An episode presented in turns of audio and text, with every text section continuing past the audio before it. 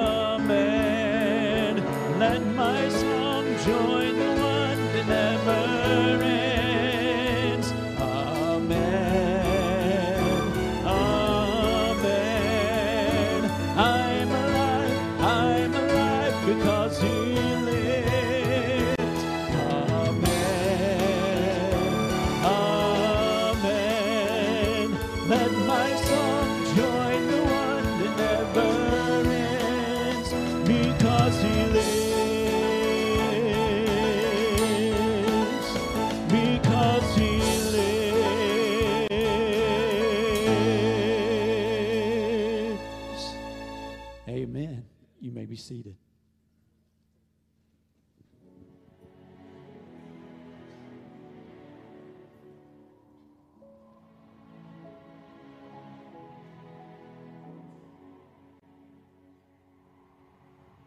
You know, it's interesting that oftentimes here in the West, we talk about reading the Bible. But in Jesus's Jewish world, they talk about eating the Bible or feasting on the Bible. Welcome to the gospel on the ground, the grit and glory of the early church. My name is Christy McClellan, and I want to invite you to this seven-session biblical feast. For the past fourteen years, I have been serving the church by teaching the Bible through its original historical, cultural, geographic, and linguistic context. I function like a time machine. I'm going to take you back into the biblical world to get a better understanding of what the biblical authors were writing and what the biblical characters were doing.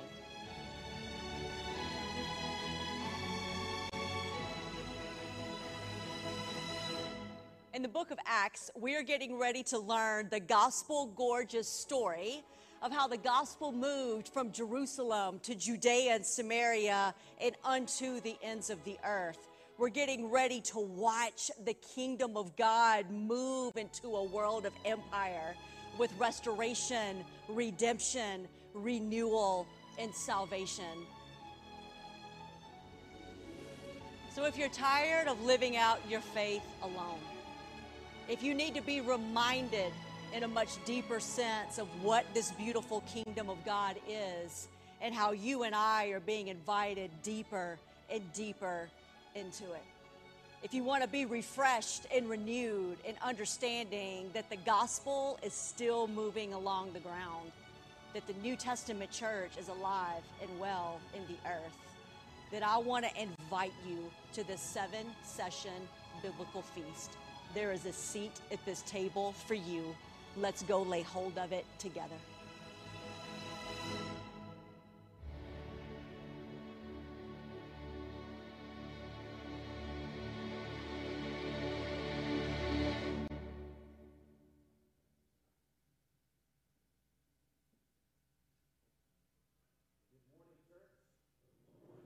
Good to see you all here this morning. Ladies, that looks like an incredible opportunity for spiritual growth.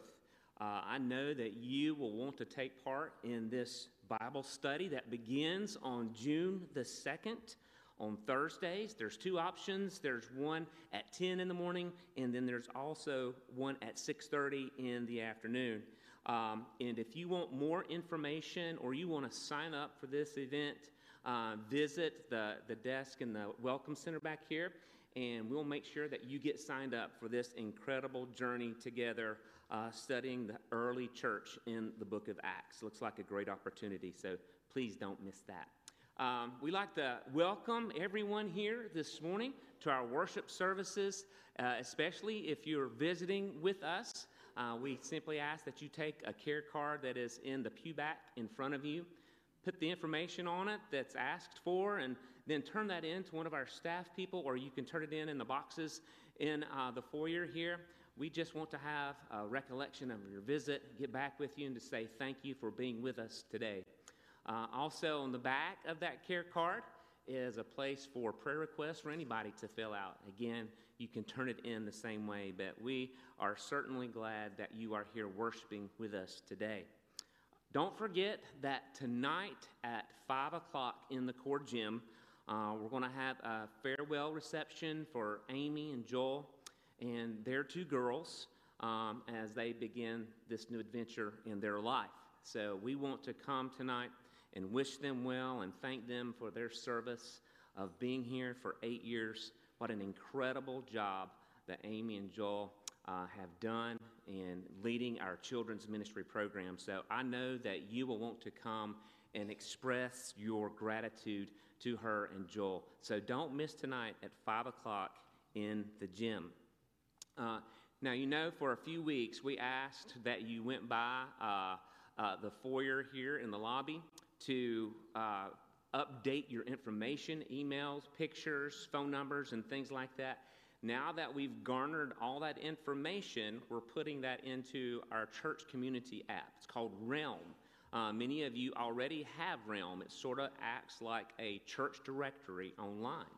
And so what we want you to do, if you do not have that, um, you'll be receiving an email, and then you just simply activate your Realm account.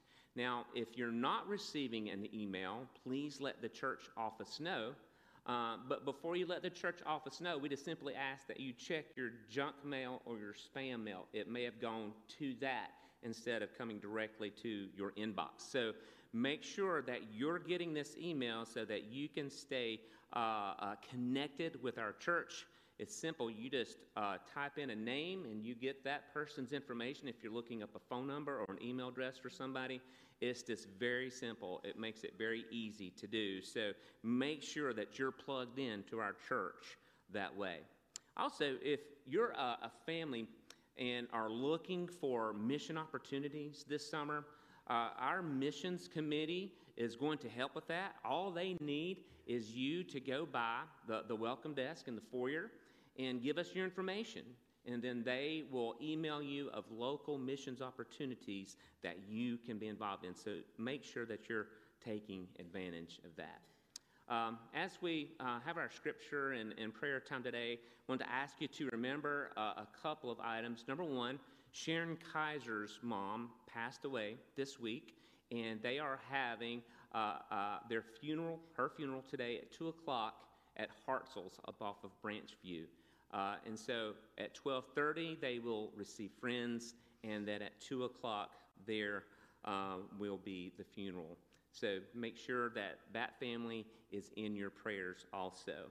And then if you notice a hole in our church, it's because a bunch of our college students are uh, on the beach retreat. And so they're actually coming back today. So we want to, to remember them in prayer uh, that they be kept safe. So um, with that said, let's give our attention to the book of Ephesians chapter two. It says, "And you were dead in the trespasses and sins in which you once walked, following the course of this world, following the prince of the power of the air, the spirit that is now at work in the sons of disobedience, among whom we all once lived in the passions of our flesh, carrying out the desires of the body and the mind, and were by nature children of wrath, like the rest of mankind. But God, being rich in mercy, because of his great love with which he loved us, even when we were dead in our trespasses, made us alive together with Christ. By grace you have been saved, and raised up with him, and seated with him in the heavenly places in Christ Jesus, so that in the coming ages he might show the immeasurable riches of his grace and kindness toward us in Christ Jesus. For by grace you have been saved through faith, and this is not of your own doing. It is the gift of God, not a result of works, that no man may boast. For we are his workmanship, created in Christ Jesus for good works, which God prepared beforehand that we should walk in them." Let's pray together. Father, we thank you for this incredible promise from the book of Ephesians, that we are saved by grace. Father, it does not and it cannot depend on our goodness. For if that were the case, no one would ever enter the gates of heaven.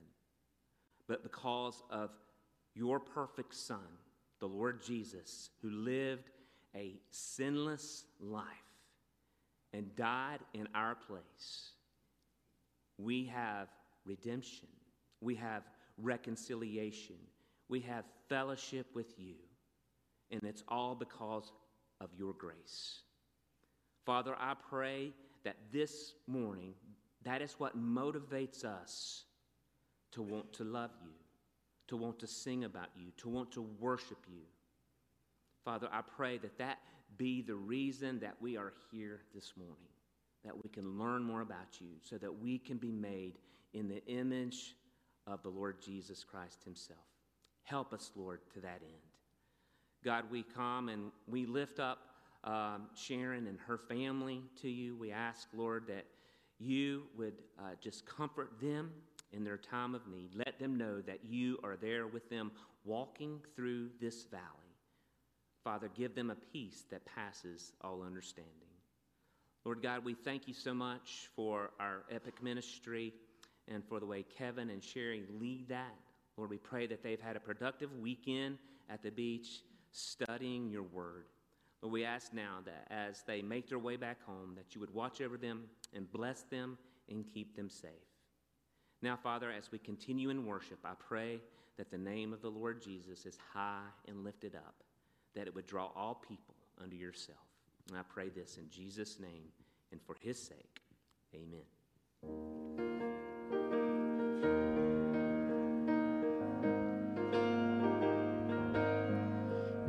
Is our hope in life and death, Christ alone, Christ alone.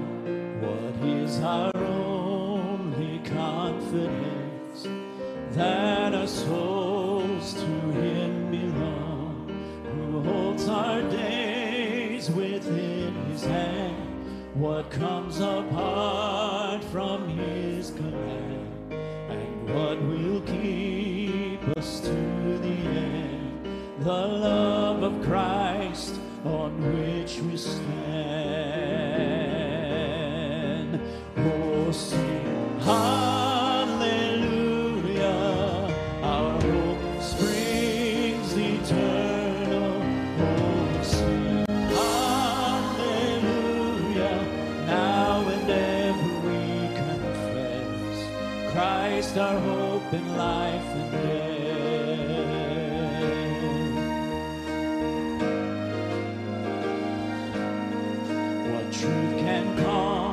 The troubled soul. God is good, God is good. Where is His grace and goodness known? In our great Redeemer's blood, who holds our faith when fears arise, who stands above the stormy trial, who sends the waves that bring us nigh unto the shore, the rock of Christ. Oh, sing hallelujah, our hope springs eternal. Oh, sing hallelujah, now and ever we confess Christ our hope in life and death.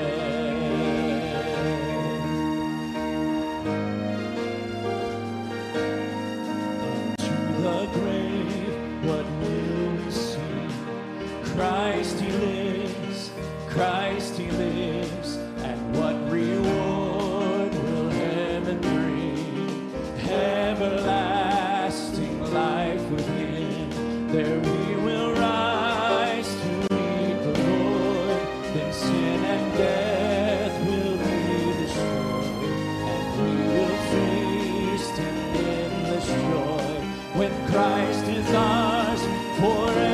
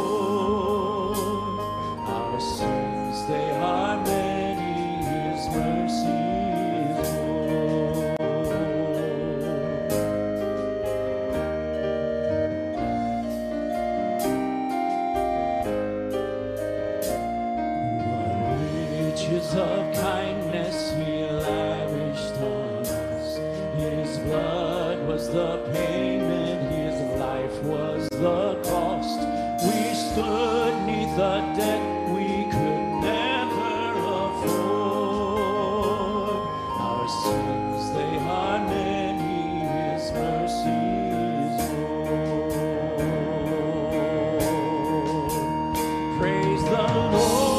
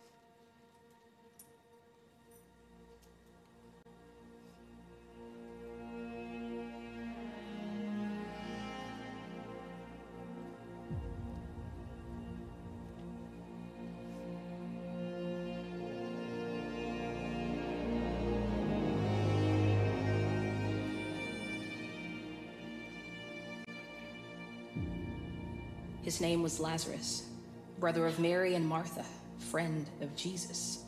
One day Lazarus became ill, and so his sisters sent word to Jesus saying, "Lord, the one you love is sick." When it was time, Jesus came to the house where Lazarus was, but the man, Lazarus, was already dead. Jesus was deeply moved and troubled, so he wept, but through his tears, Jesus knew that this had to happen, for God's glory would be put on display that day like never before. Jesus approached the tomb of his friend, and with a thundering voice, he cried, "Lazarus, come out."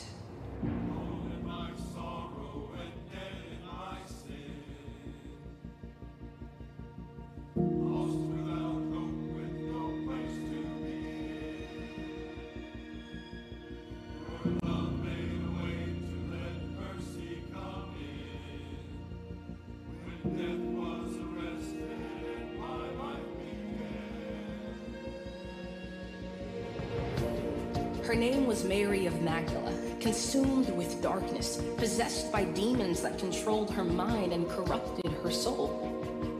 But as Mary soon found out, demons are no match for the Son of God. Jesus healed Mary, casting out her demons and restoring her heart to his. And the darkness within her had no more power. Her mourning turned to dancing, her sorrow turned to joy, and Mary, humble and grateful, responded with surrender, following the one who set her free.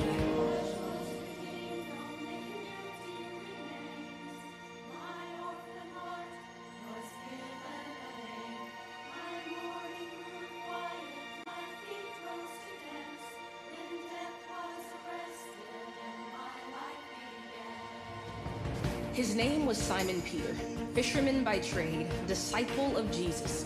As a friend in Jesus' inner circle, Peter was witness to the many miracles and healings of the Messiah.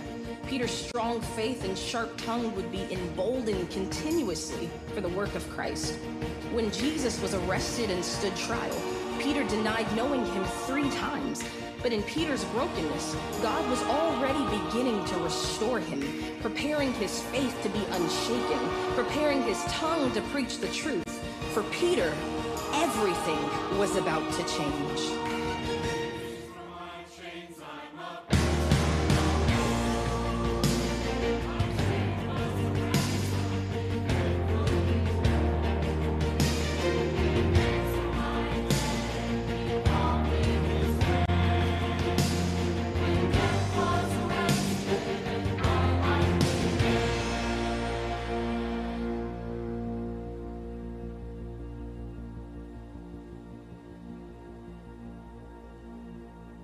In a place called Golgotha, Jesus was nailed to a cross to die. His friends and family watching in horror as he breathed his last breath. Was this how it would end? This Jesus, the King of the Jews, the promised Messiah, reduced to public death on a criminal's cross? He raised Lazarus from the tomb. He cast out Mary's demons. He taught his disciples everything they needed to know, and yet it is finished? What kind of Savior is this? Our Savior is laid on a criminal's cross. Darkness rejoiced as though heaven had lost. They carried his body from the cross to a borrowed grave.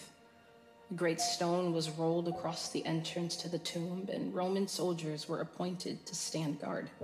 There, Jesus' lifeless body laid for three days. Suddenly, there was a violent earthquake. An angel of the Lord came down from heaven and rolled the stone away. O death, where is your victory? O death, where is your sting? With breath in his lungs and all power from heaven, Jesus Christ rose from the dead, came forth from the grave, and set us free.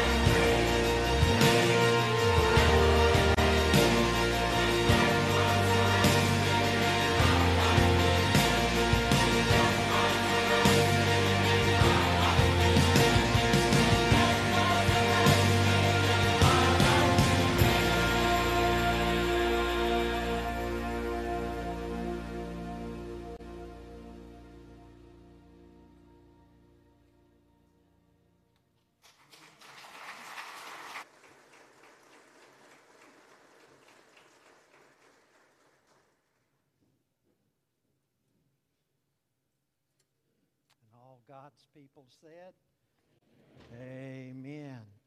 Find the Gospel of Mark. Am I, I don't believe I'm on yet. Am I on? There it comes. Find the Gospel of Mark in your copy of the Scripture. I'm excited uh, for the next number of weeks as we go through the summertime to preach the Gospel of Mark. You know, on a Sunday morning, I've preached through John's Gospel a number of years ago.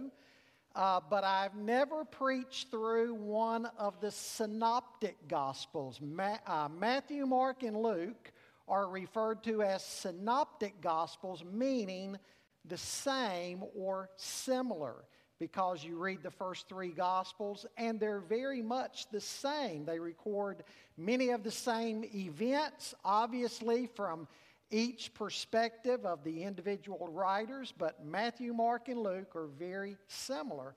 And so we're going to go through the shortest of these, the Gospel of Mark, and we're going to celebrate the fact that the King has come. The King has come, and this morning we're going to look at the first eight verses of chapter one, talking about the announcement of the arrival uh, of, of the King. And so I want to ask you to find Mark chapter one. Before we get into the message uh, on Mark one, I do want to go through just a few housekeeping matters like I generally do at the beginning of any book study. And I don't want to go very deep here, but I do want to give you some introductory thoughts that will help you to understand the Gospel of Mark a little bit better. First of all, I want you to understand that the Gospel of Mark is a picture of grace. We first meet John Mark in the book of Acts. In Acts thirteen, we see the beginning of Paul's first missionary journey. The Holy Spirit gave instruction to the church to set Paul and Barnabas aside for the work to which he had called them. And when they left, we see in Acts thirteen verse five that they carry along a young man with them, a young man by the name of John Mark. And John goes as a helper. John goes as a servant to the first missionary team. That's really all we know about John Mark at this point. And then in Acts thirteen, a little bit later on, we're told that Mark actually abandoned uh, Paul and Barnabas. And he went back not to the church at Antioch that had commissioned this three-man team, but he went back to Jerusalem. Was he ashamed to go back to the church at Antioch and say that he had bailed on the missionary journey? Uh, again, we're not told. We're just told that John deserted them and went back to Jerusalem. Well, in Acts fourteen, we see that the first missionary journey continues. And then if we were to read and see how the chapter closes, we would see Paul and Barnabas going back to the church at Antioch, and they report to that church that sent them out everything that the Lord had done through them. And no word about Mark.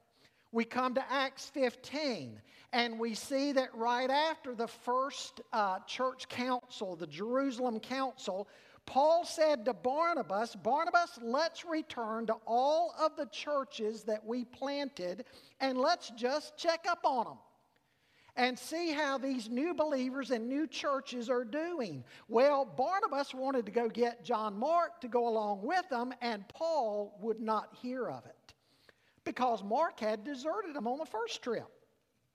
And the Bible says that such a sharp disagreement arose between Barnabas and Paul that they actually went their separate ways. Paul ended up taking a man by the name of Silas with him, and Barnabas ended up taking John Mark.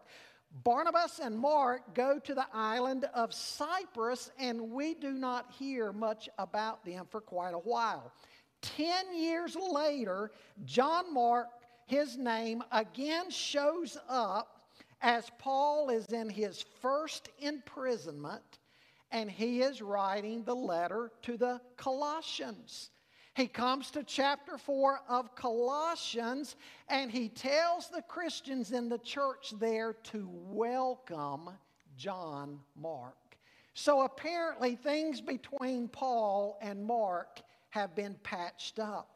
And then some years later, Paul is imprisoned in Rome, his second imprisonment. And he knows he's not going to get out of prison this time. He's going to be martyred for the faith. And so he writes to Timothy in Second Timothy, passing the baton to Timothy. And in Second Timothy four, he describes another deserter by the name of Demas, who turned back to the world, loving the world more. And then he goes on to tell Timothy there's some things that he would like Timothy to bring him before winter comes. So he'll have those items there with him in his prison cell. And then Paul says, and bring Mark, for he is useful uh, to me for the ministry. Folks, I want you to think about that. John Mark is the one individual that the Apostle Paul wants to see again. Isn't that a beautiful story of friends coming back together? But folks, that's still not all. That ten years that Mark seems to have dropped off the face of the earth, evidently he was in Rome with the Apostle Peter. From Jerusalem, he went to Rome to be with Peter. And Peter talks about Mark being like a son to him. Mark hears Peter preach, hears his account of Jesus' life and ministry, and he writes everything down. And so here is Matthew, a tax collector. Here is Mark, who had been a deserter, restored. Here is Peter, who is a hot-headed fisherman. And here is John, James and John, the sons of thunder. Folks, these are the type of men that Jesus called to follow him. Isn't that encouraging? They were imperfect men. And Jesus called imperfect men. As Paul says in First Corinthians one, not many wise according to the flesh were called, not many mighty, not many noble, but God chose the foolish things of the world to confound the, wi- the, the wise. Why would God do this? Well, Paul goes on to say, so that everybody will look at us who share the gospel, and they won't be drawn to us, but they'll see the power of God working in and through us, and they'll give glory to God. And so God calls very imperfect men and women to follow him. And folks, the good news of the Bible is you don't have to ha- have a high position. You don't have to have a big title. You don't have to have a lot of money or a prominent background or a perfect track record even in order to be greatly used of God. Isn't that wonderful? The Lord is looking for men and women who will be surrendered. Men and women who will actually follow him and learn from him and listen to him. They might stumble their way through life at times. They might make some mistakes. But through repentance and faith, they get back in the saddle and they continue to grow. That's who God's looking for. That we continue to follow him and we continue to grow. We are to grow in the grace and knowledge of the Lord, and our lives are to bear fruit for him. In fact, the New Testament says that's one of the marks that we're truly converted, that we continue to follow the Lord, continue to learn uh, from him, and our lives continue to bear fruit. That's one of the great assurances that the Bible gives us, that we genuinely uh, belong to the Lord and have been regenerated. Well, there's some, something else I want you to learn about this gospel, something about the occasion and purpose of it. The overriding purpose of Mark seems to be, in the words of one New Testament scholar, to provide an apologetic, that is, a defense for the crucifixion of Jesus. You see, the Roman world to whom Mark was writing, they viewed crucifixion in a very negative light. They were the ones who had mastered crucifixion from the Persians, but the Romans viewed it in a negative light because they believed if you had been, if you were going to be crucified, that meant that you were a really bad person. You were a criminal. You were a traitor. You'd done something awful. And so Mark is writing to show how Jesus' crucifixion was entirely different. Jesus' crucifixion was for the purpose of saving lost sinners. Jesus was and is the Messiah, and he came to be a ransom for our sin. Mark is writing to a Roman audience largely. In fact, he'll take Aramaic phrases and, and he'll translate them uh, into expressions that the Romans could understand. He'll take Greek expressions and, and he'll explain them by their Latin equivalents. And also, Mark seems to paint the Romans, since he's writing to the Romans, he's painting the Romans in a little more positive light than you might find of the Romans in other places. Probably the key verse of the whole entire Gospel of Mark would be Gospel uh, would be Mark uh, ten forty-five, that Jesus came to be a servant, and he gave his life as a ransom for our sins. Now, I want you to understand there's a big change also that takes place in the Gospel of Mark after chapter eight. In chapter eight, we have Peter saying, "You're the Christ, the Son of the living God." Now, previous to Peter's confession, everything has been pointing to the fact that Jesus is the long-awaited Messiah. He's the King who's finally come. But after Mark chapter eight, after Peter's confession, Mark changes gears and he shows that everything about Jesus, Jesus has his eyes pointed now towards Jerusalem. And he's preparing his disciples for what's going to happen to him once he arrives in Jerusalem. Now let me say also that in all probability, Mark was the first gospel written. Early tradition put Matthew first, and Mark being an abbreviation or an abridgment of Matthew. And that opinion held sway to early on in the nineteenth century. And in fact, because of that, Mark was virtually ignored for centuries. In the Sunday morning lectionary readings around the world, you see a lot of people didn't have copies of the scripture, so churches would have lectionary readings. A lot of churches still do that. You'll come to church and you'll hear an Old Testament reading, a New Testament reading, and probably a reading from the Psalms and Proverbs. And many churches still do those lectionary readings. And the reason they would do lectionary readings is so that people without a Bible could be exposed to the whole counsel of God. And for centuries, believe it or not, the Gospel of Mark was virtually ignored in all of these lectionary readings.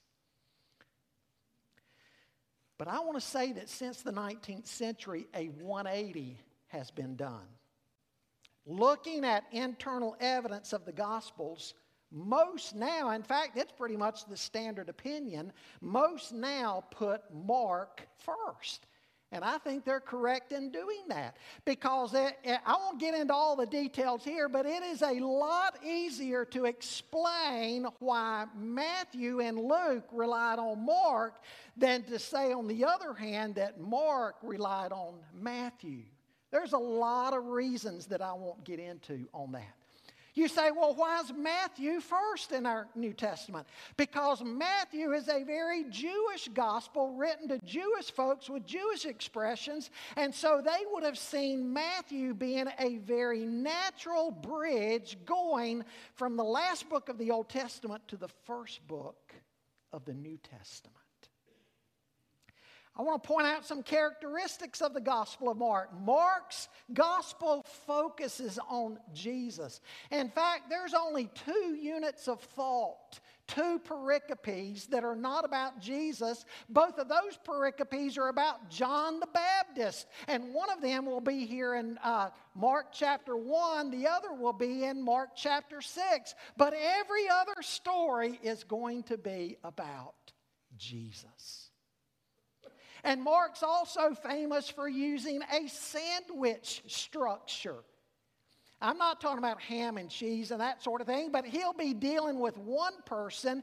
Uh, one person will approach him and he'll be dealing with them. Somebody will come up and interrupt Jesus. He'll turn and deal with that person who interrupted him, and whatever their need is, he'll deal with that, get that out of the way, and then he'll turn back to that original person he was dealing with.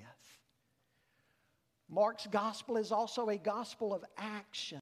It's not a gospel of lengthy discourses. It's a very quick-moving narrative. And Mark is highlighting the words and actions of Jesus. One of the key words in the Gospel of Matthew, which adds to the fast pace, is the word immediately. By far, the majority of times, the word immediately happens in the New Testament. Mark is actually the one using that word. He's going to use that word immediately some forty-two times. Immediately, Jesus went and did this. And then immediately he did this. And he did this. And he did that. And immediately he did that. That's how the Gospel of Mark moves. And Mark uses a lot of action verbs. Mark is writing sort of like a newspaper writer would record something, just fast, staccato. Uh, a staccato-type method, just moving quickly from one scene to the next. And sometimes Mark's Uh, writing will be in chronological order, and sometimes it won't. He, he might have a large section that's all combined together because of a common theme in all of those stories. And so he'll jump back between chronological order and thematic order. Mark bypasses the birth narratives and early years of Jesus altogether. He gets right into the beginning of the ministry of Jesus, beginning with his baptism and his wilderness temptations. forty percent of Mark's gospel deals with the last eight days of Jesus' earthly life. Some have even described Mark's gospel as being a lengthy passion narrative. Passion refers to that last week of the suffering of Jesus, culminating in his crucifixion. Some call Mark a lengthy passion narrative, or a, or a passion narrative with a lengthy introduction attached to it. forty percent of this gospel, the last eight days. And Mark's going to record a higher concentration of Jesus' miracles than any other gospel. And what Mark is going to emphasize is Jesus' authority. Jesus has authority over all things, over nature, over demons, over life itself, over death, over sickness. Jesus has authority. And he is the suffering servant that Isaiah spoke about, that the Messiah would be a suffering servant. And Mark also talks about Jesus being the mighty Son of the living God. Now, let's read our text before we get into these first eight verses. Stand with me to give yourself a break. Beginning there in verse one, uh, Mark, Mark writes, "The beginning of the gospel of Jesus Christ, the Son of God, as it is written in Isaiah the prophet, behold, I send my messenger before your face, who will prepare your way, the voice of one crying in the wilderness, prepare the way of the Lord, make his path straight. John appeared, baptizing in the wilderness and proclaiming a baptism of repentance for the forgiveness of sins. And all the country of Judea and all Jerusalem were going out to him and were being baptized by him in the river Jordan, confessing their sins. Now John was clothed with camel's hair and wore a leather belt around his waist and ate locusts and wild honey. And he preached, saying, after me comes he who is mightier than I, the strap of whose sandals I am not worthy to stoop down and untie. I have baptized you with water, but he will baptize you with the Holy Spirit." Thank you. You may be seated. So again, I just want you to notice here how Mark doesn't waste any time whatever with lengthy introductions. I mean, Mark just dives right in. Notice he completely ignores a genealogy of Jesus. Matthew and Luke have genealogies. Mark ignores this. For Matthew's purposes, for Matthew's audience, genealogies were very, very important. And Matthew is trying to show his audience how Jesus ties in with the line of Abraham and David, showing how Jesus Christ is the son of both, of Abraham and David, just as the Bible said he would be. The Jews kept extensive genealogical records, especially when it came to the Messiah. And so they would have needed to see right off the bat how Jesus is tied with Old Testament uh, records and prophecies in this regard. John begins his gospel in eternity past because he's wanting to show Jesus as the Son of God who never had a beginning. Luke records the birth narratives revealing Jesus' humanity, showing from the very beginning that Jesus had very humble beginnings. Because Luke was writing out to the lowly, he was writing his gospel account to the lowly and the humble. Mark, on the other hand, is writing to Romans. The Romans didn't care one bit about genealogies. They could have cared less. They were people of action. And Mark is showing them how Jesus was a servant. A servant would have no genealogy. But Mark's going to show he's no ordinary servant. Uh, he is the Son of God, the suffering servant that the Old Testament spoke about. First thing I want you to see with me this morning, the announcement of Jesus is a message of good news. Notice how he begins, the beginning of the gospel of Jesus Christ. The beginning. Maybe Mark is making an allusion here to the book of Genesis. The book of Genesis begins by stating, in the beginning. Well, what Mark is trying to show is that through Jesus, there is going to be a new beginning for the people of God. This is the beginning of the gospel of Jesus Christ. And the word gospel means good news. Now, we use the word gospel in a couple of ways. We use it to refer to Matthew, Mark, Luke, and John, the first four books of the New Testament. And certainly the word can be used that way. That's not the way Mark is using it. Gospel Uh, means here an announcement of good news. And folks, he is pointing out that Jesus Christ is good news for the Roman world. It's not just good news for Israel. It's not just good news for the Jews or even to the Greeks. It's good news to the Romans too. Jesus is good news for the entire world. You know, our world is in desperate need of good news. And that's another reason I wanted to preach through Mark, because he's concentrating on that. And you know, in the world we see people looking for good news in all the wrong places.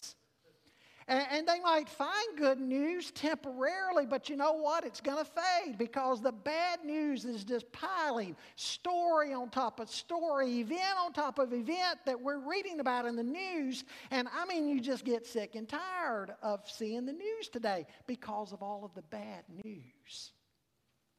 Folks, we desperately need good news. And where are you going to find good news that lasts? You're going to find it in Jesus. And Jesus is the subject matter of this good news. It's the gospel of Jesus Christ. He's the subject. He's the reason we have good news. He's good news from God, because he's the one God sent to bear our sin. And Jesus came to preach this good news. He came proclaiming this good news about himself, and he is the subject of his message. Folks, it's very important to understand this. Jesus Christ is the message that the church has to tell. So many churches now are doing other things, maybe pop psychology or self-improvement or whatever. So many services today are man-centered, but what we need to understand is that the Bible is all about Jesus Christ. And so when we come to church, when we have Sunday school lessons and sermons and singing and everything we do in church, it ought to be about Jesus. Jesus said, if I be lifted up, I will draw all men unto myself. And you know, the Old Testament had built in this, this wonderful expectation of a coming Savior. In the New Testament, the New Testament writers are announcing, he's here. He's finally here. The one that our forefathers have been waiting on for centuries. The one that the prophets have been writing about for centuries. Guess what? He's finally here. You and I are the ones that are getting to see him and touch him and listen to him and, and witness his earthly life. He's here. That's what they're announcing. I remember a seminary professor that I had one time. He said one year in his daily Bible readings, he decided that he was going to begin in Genesis one one, and he wasn't going to read any of the New Testament until he actually got there by reading all the way through the Old Testament. And he said as he's reading all through the Old Testament, he's, he's like the Jews would have been. He's waiting, he's waiting, he's anticipating. He said time he turned in his Bible from Malachi to Matthew one, it's like all of a sudden he was celebrating. He's here. He's finally here. And that's what Mark is proclaiming. Mark is announcing he's come. Folks, let's remember, let's make sure we remember what good news Jesus Christ is for a dark and a dying world. Billy Graham once said if he could do his ministry all over again, he would concentrate even more on the good news of Jesus. I don't know how he could do that. I mean, that's what his ministry was about. But Billy Graham said, I would make it even more about my ministry if I could do my ministry over. Jesus Christ came to save sinners. Let's not forget that. And so he ought to be central in everything that we do. Even his name implies good news. The Greek is uh, Jesus. The Hebrew is Yeshua or Joshua. It refers to deliverance. And in this context, it literally refers to deliverance from sins. And so it means Yahweh is salvation. I think of Matthew one, the angel telling them, you shall call his name Jesus, for he shall save his people from their sins. By the way, Christ is not Jesus' last name, okay? Christos, or Christ, is the Greek rendering of the Hebrew Messiah. And so Jesus is the long-awaited Messiah, the Christ, the Son of the living God. Again, this is good news. He entered into our dark world. He understands what it's like to walk in your shoes and face what you face in life. Because while being fully God, he's also fully man. And he came to walk and live on this earth just like you and I do. So not only would he save us from our sins, but he can understand our needs when we go before him in prayer. He is our sympathetic high priest. He understands your needs. Folks, this is good news. Amen? Well, secondly, Jesus is the fulfillment of Old Testament prophecy. Look at verse two and three. As it's written in Isaiah the prophet, behold, I send my messenger before your face who will prepare your way, the voice of one crying in the wilderness, prepare the way of the Lord, make his paths straight. Mark says, as it's written in Isaiah the prophet. Isaiah is sometimes referred to as the prince of the prophets because of how often Isaiah is speaking of the coming of the Messiah. I mean, folks, in many churches around Christmas time, think of all the sermons you hear out of the book of Isaiah, because Isaiah is talking over and over and over again about the coming of the Messiah. In fact, some people call the prophet Isaiah, the book of the prophet Isaiah, they call it the Gospel of Isaiah. It's like we have a fifth gospel because Isaiah talks so much about the coming of Jesus. And Mark is quoting here from Isaiah. He's also quoting from Malachi chapter three. And he puts Isaiah and Malachi together. And it was common uh, usage back then, or common practice back then, that when you were quoting from two prophets, you would only name the more prominent of the two that you were quoting. And so that's what Mark is doing. He's quoting from Isaiah and Malachi, but he says, as Isaiah the prophet says. Mark is talking about Jesus having a forerunner. And folks, the Romans would have understood the idea of a forerunner. You know what we need to understand? When we read about John the Baptist, we say, okay, John the Baptist was the forerunner. I get it. But we don't get it the way the Romans would have.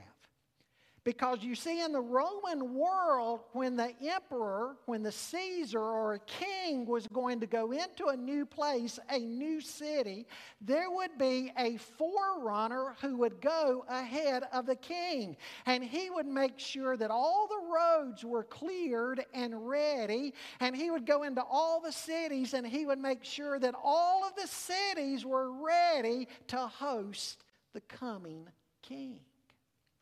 And so Mark is showing that Jesus is, he's King of Kings and Lord of Lords, and he has a forerunners, forerunner. The Romans would have understood that. It would have resonated with them. Third thing I want you to see, John the Baptist fulfills the role and action of the forerunner of the Messiah. Verse four, Mark identifies John the Baptist as being the forerunner. Luke one is going to talk more about John the Baptist. The Bible says that John the Baptist would be like Elijah. In Matthew eleven eleven, Jesus said John was the Elijah who was to come and that he was the greatest among men. Now, John, you'll remember, denies being Elijah. What John is denying is being the literal Elijah. John is saying, I'm not Elijah reincarnated or something like that. The Jews believed that Elijah would reappear. But Luke one seventeen clarifies that John came in the power and spirit of Elijah. And Jesus also clarified that. He told his audience, his disciples, he said, he is the Elijah who was to come if you can accept this. John was John the Baptist. Literally, John the Baptizer. Verse four says here, he was baptizing in the wilderness. This would call to mind the wilderness in the Old Testament before the children of Israel even entered into the promised land. Verse five talks about all of the area, people from all around there going out to him. Folks, what's happening here is nothing short of a national revival going on. Imagine that, a national revival taking place, and how wonderful that would be. And as they went out into the wilderness, no doubt it would be a reminder that it was in the wilderness where God had disciplined them and shaped them into the people ready for the promised land. Joshua led them then, and here is a new Joshua, a new deliverer, the one they've been waiting for, and John is getting you ready for his arrival. He's baptizing people. It's not the Christian baptism, because remember in the book of Acts, John's disciples were rebaptized into Jesus. This right here is a baptism of repentance for the forgiveness of sins.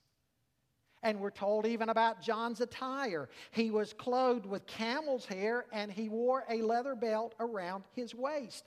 If you were to go back to Second Kings chapter one, you'd see that this is exactly how Elijah was identified.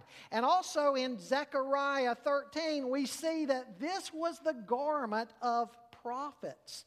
In Zechariah thirteen, it is talking about how a day would come that men would no longer put on a hairy garment in order to deceive, but they would make clear, I'm not a prophet. You see what Zach, uh, Zechariah is saying? There are some men who are fake prophets, and they put on the garment of prophets. And, and Zechariah is saying there's coming a day when men aren't going to do that anymore. They're not going to put on the hairy garment and per, pretend to be a prophet when they're really not one.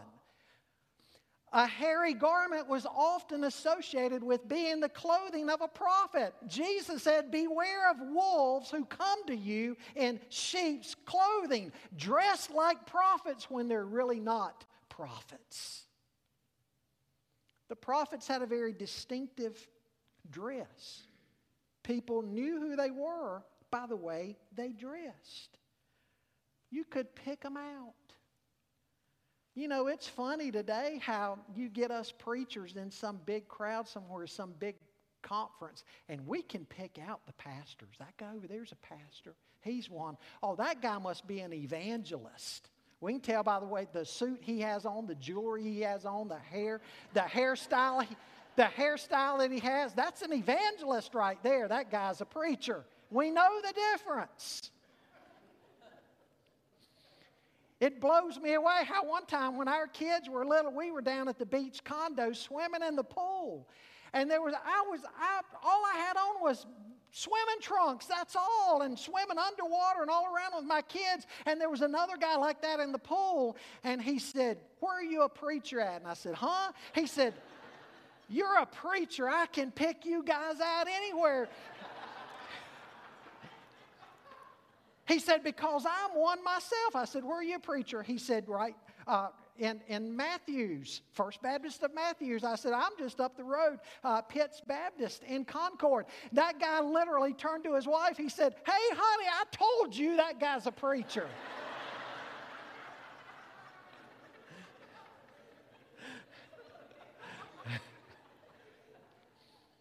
How? I have no idea. John ate locusts and wild honey.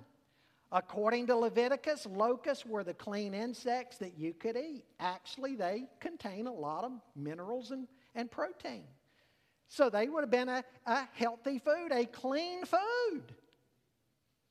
I remember about twelve years ago going with a group of men out of our church to South Africa to work with John at J Life Ministries. And while we were there, he wanted to take us to a restaurant in town that had a big buffet. We get to that big buffet, and, and I mean, you got, uh, you got big, fat, white worms and tomato sauce. Uh, those actually weren't too bad. They were... Actually, the worms didn't have a whole lot of taste. They were in stewed apples, uh, uh, stewed tomatoes, and onions. And they actually weren't too bad. You had impala. That was pretty good. That's kind of like deer meat. Uh, some of the guys tried puff adder. Puff adder, that's literally what the snake calls, is called. It's one of the most venomous snakes in Africa. Uh, They call it puff adder because of the growling and puffing sound that it makes to, to warn somebody you're getting too close. They had puff adder, and they said, "Here, Scott, try some of this." I said, "What's that taste like?" They said, "Well, imagine taking some beef liver and in the middle of the summertime, laying it out on your driveway, your hot pavement, and, and letting it spoil and rot in the sun for about two or three days. That's kind of what it tastes like." I said, "No, thanks. I don't need to eat that." John's diet was locusts and honey, very honey, very healthy. But folks, I want you to notice what John says about himself, verse seven.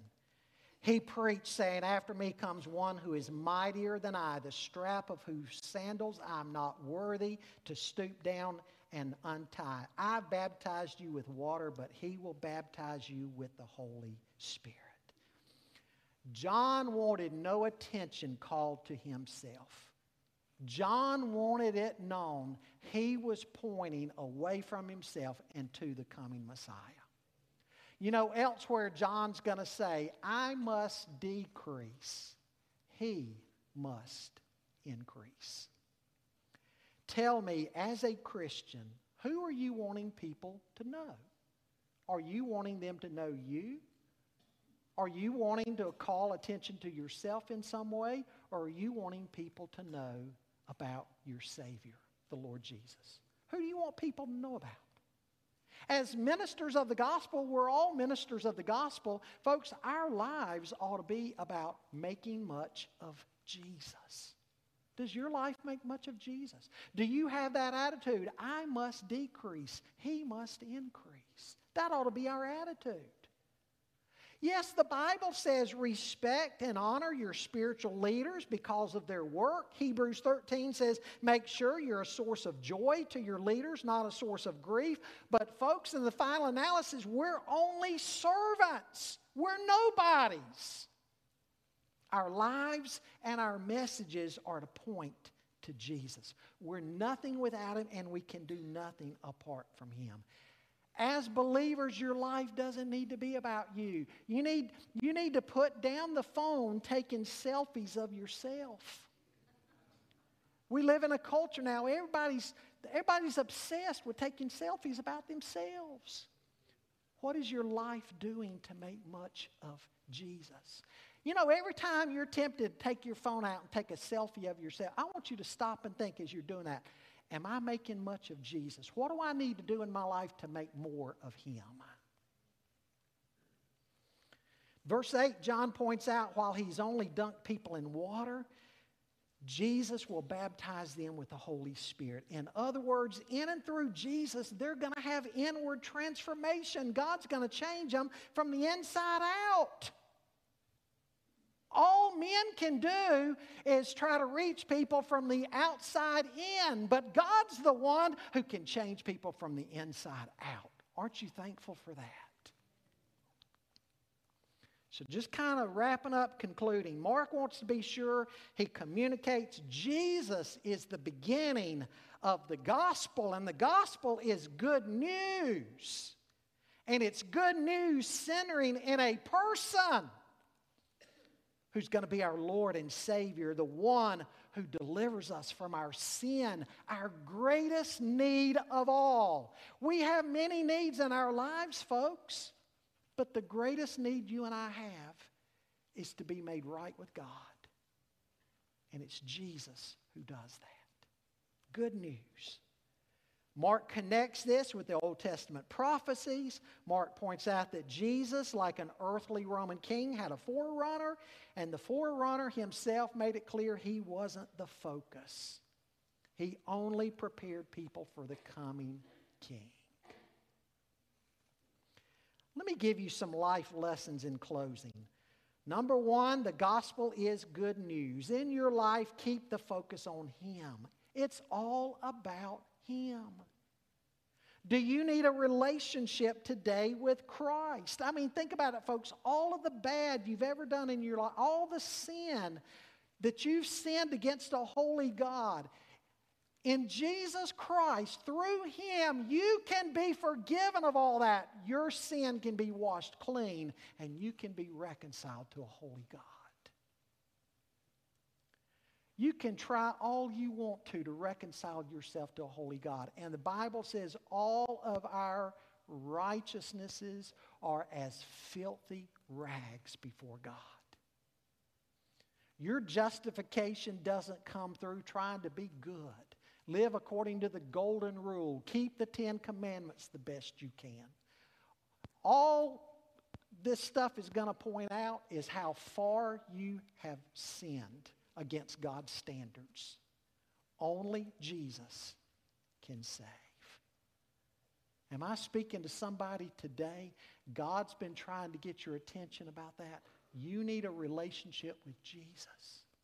Jesus will forgive you. He'll give you a new life, a new beginning, and He'll reconcile you to God. That's the hope you can have in your life as you walk out of here today. Second lesson, Jesus was not God's last-minute plan. Folks, the entire Old Testament has been leading up to Him. The entire Old Testament speaks of Jesus. Do you remember how Jesus on the road to Emmaus, when those two disciples d- did not know who, who the resurrected Christ was, Christ walked with them, and the Bible says he, he took the Scripture beginning with Moses and showed how all, all that Moses wrote and all the prophets wrote, Uh, everything was about Him, and He opened their eyes to understand this. Jesus wasn't some last-minute plan. He's the one the Bible is all about. A third life lesson I want you to understand today, turning from sin is vital to receiving Jesus. Folks, the Bible doesn't just talk about faith, it talks about repentance and faith. They're different sides of the same coin. Maybe you're here today thinking you can have a relationship with God on your own terms. It doesn't work that way. He's God and you're not. Some people want Jesus, but they want to keep their sin too. They're like, oh, I'd love to have a relationship with him, but you know what? I got these little pet sins. I got some sins over here in these particular closets of my life, and I kind of want to hang on to these things, and I want to have Jesus too. It doesn't work that way. You going to hang on to your sin, a life of sin, or are you going to turn to Jesus? Which is it going to be? Which is it going to be? Fourth life lesson. As we share the good news of Jesus, the messenger never becomes the message. Only Jesus is worthy to constitute the message. Folks, when you come to church, always make the message about him. We might come for various reasons, sure, but don't forget he's the main reason. He's the reason we're here. You know, sometimes you'll hear people talk about, oh, I like this teacher, this Sunday school teacher. I don't like this one. I like this preacher. I, like, I don't like that. You know, Paul said to the, the Corinthians were saying, oh, I, I like Peter, or I like Paul, or I like Apollos. I like this, and I like that, and don't like that one. Paul said, grow up. Quit sucking on a baby bottle. Take the diapers off and grow up. Who are we? We're just servants of Jesus Christ. It's all about him. Make it all about him.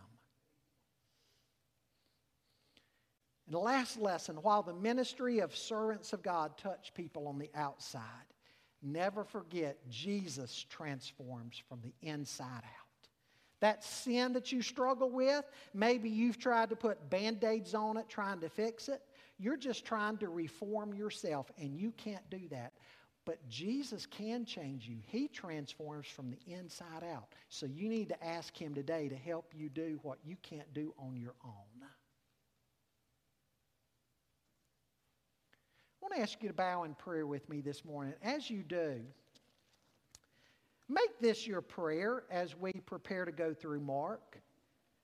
Say, Lord Jesus, Mark talks about the King coming.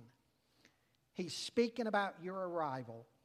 And as you prepared people's hearts to receive you, Lord, prepare my heart to receive you. Prepare my heart to draw close to you as we go through Mark. Help me to grow to love you more and experience you more in my life. Would you make that your prayer? Lord, touch our hearts as we go through this powerful gospel, seeing what only Jesus can do, seeing his authority over all things, his ability to forgive sins, his ability to give new life, because he's the one humanity was waiting for for so long. He's here. We're not still waiting. We're waiting for his second coming. We're not waiting for his first coming. He's already arrived. He's borne our sin. He was raised from the dead. He gives us new life, and he's at your right hand, and he's making intercession for us. Thank you, Lord, for doing for us what we could never do for ourselves. We worship you. In Jesus' name we pray.